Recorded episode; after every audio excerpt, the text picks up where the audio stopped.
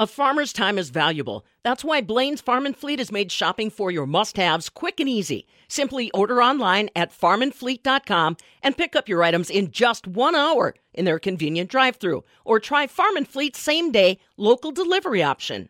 We've been talking a lot about the influx of dollars from both the federal and state level to support meat processing, such as through education programs or expansion grants. I'm Stephanie Hoff for the Midwest Farm Report, and who better to remind us why these investments are happening and how it's making a difference than a meat processor?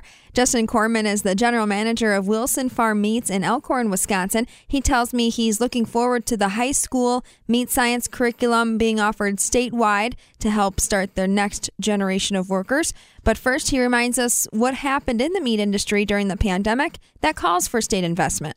Before the pandemic, uh, I mean, a lot of people were going to the grocery stores, stuff like that. But when it hit, and grocery stores started to have a lot of limits on things like that, small places like us didn't get hit as hard just because we had a little quicker and easier access to the product.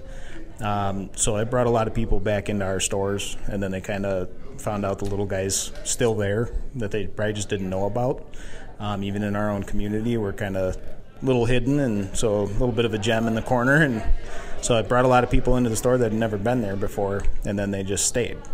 And I think that happened to a lot of people across the board. And then it kind of was a resurgence of the small, uh, small processors and things like that. And once people found out about it, they stayed.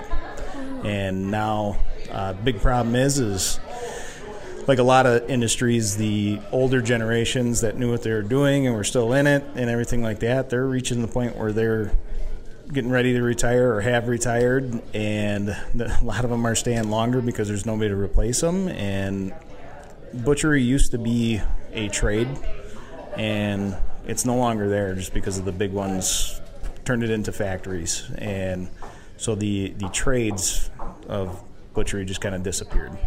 And I think that's something that we're interested in, uh, you know, especially with the development of talent and stuff like that we're all interested in kind of redeveloping that. And you and I talked earlier, you could double your workforce right now with the amount of work you have to do at, at the plant. Is labor number one issue for you? 100%. So um, I've turned away way more work than I'm doing just because I don't have the people to do it. If I could double my staff tomorrow, I definitely would, and I'd be able to keep them busy plus overtime. And we started offering much higher wages, uh, benefits like 401k, health insurance, free meals, uh, you know, more vacation time than you used to, and it's it's just hard to recruit anybody. What programs in particular were you interested in that you're excited to take advantage of? I think the biggest one that really struck out to me is was developing in high school. The majority of the people that work in this industry, they're not college graduates and stuff like that because a lot of it's hands-on learning but a uh, big hurdle we face right now is high school kids can't come and work for us technically because they can't handle any of the equipment. Uh, for whatever the reason is, they can't. They come into our shop and they can't use a knife. But if they go to a restaurant, a grocery store, a deli, they can use that same knife. But they come into our place, they can't. So high school kids can't come in and learn the trade from us and develop an interest. So by the time they get out of high school, they don't even know about butchery as a as a trade or as an industry to go into or an interest. So they started talking about the college side of it, which is great. And UW Madison's got a fantastic program and a master butcher program and all that type of stuff, but that's out of reach for a lot of people. So going down to the high school level is going to be really big and just drawing a new interest into the industry. Do you see room for more? Is there something missing that you think the, the state could do to, to help the industry? Another thing that's kind of disappeared is the industry trades, so the, the apprenticeships and journeyman and master and um, something that you're finding across the board in any industry right now is employees are more interested in that sense of accomplishment and titles and recognition. And I think as an industry and especially with like WAMP and everything, we could start to develop those programs that are, you know, recognized by everybody in the industry. And there's places for to send employees and people that want to train in the industry and accomplish things and be recognized for what they're capable of. Hey, looking ahead uh, for for your business in Elkhorn, are you taking advantage of any expansion grants? Anything new coming up on the horizon?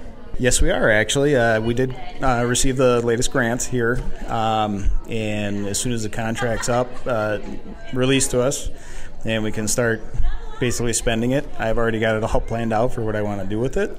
Um, we're going to be getting uh, more processing equipment to allow us to move more of our product through. Um, like I said, we specialize in pork, so a lot of our bacon um, is is a huge deal with us. It's one of our biggest uh, sources of income is our bacon. And then we're also going to be able to expand our cooler space uh, for our carcass cooling and stuff like that, and our efficiency on our uh, slaughter floor. I'm just going to say I'm really excited that they're starting to develop these programs, and it's good to know that I'm not the only one thinking about it, and I've been talking to other people across the industry. And what I say here is stuff that's been discussed at other meetings and with other uh, people in this industry. The other owners and people that have been doing this for a long time, like it's an industry that has a lot of pride, but everybody's in it together and wants everybody else to succeed. It's not like any other industry I've been involved in. That's Justin Corman with Wilson Farm Meats in Elkhorn. For the Midwest Farm Report, I'm Stephanie Hoff.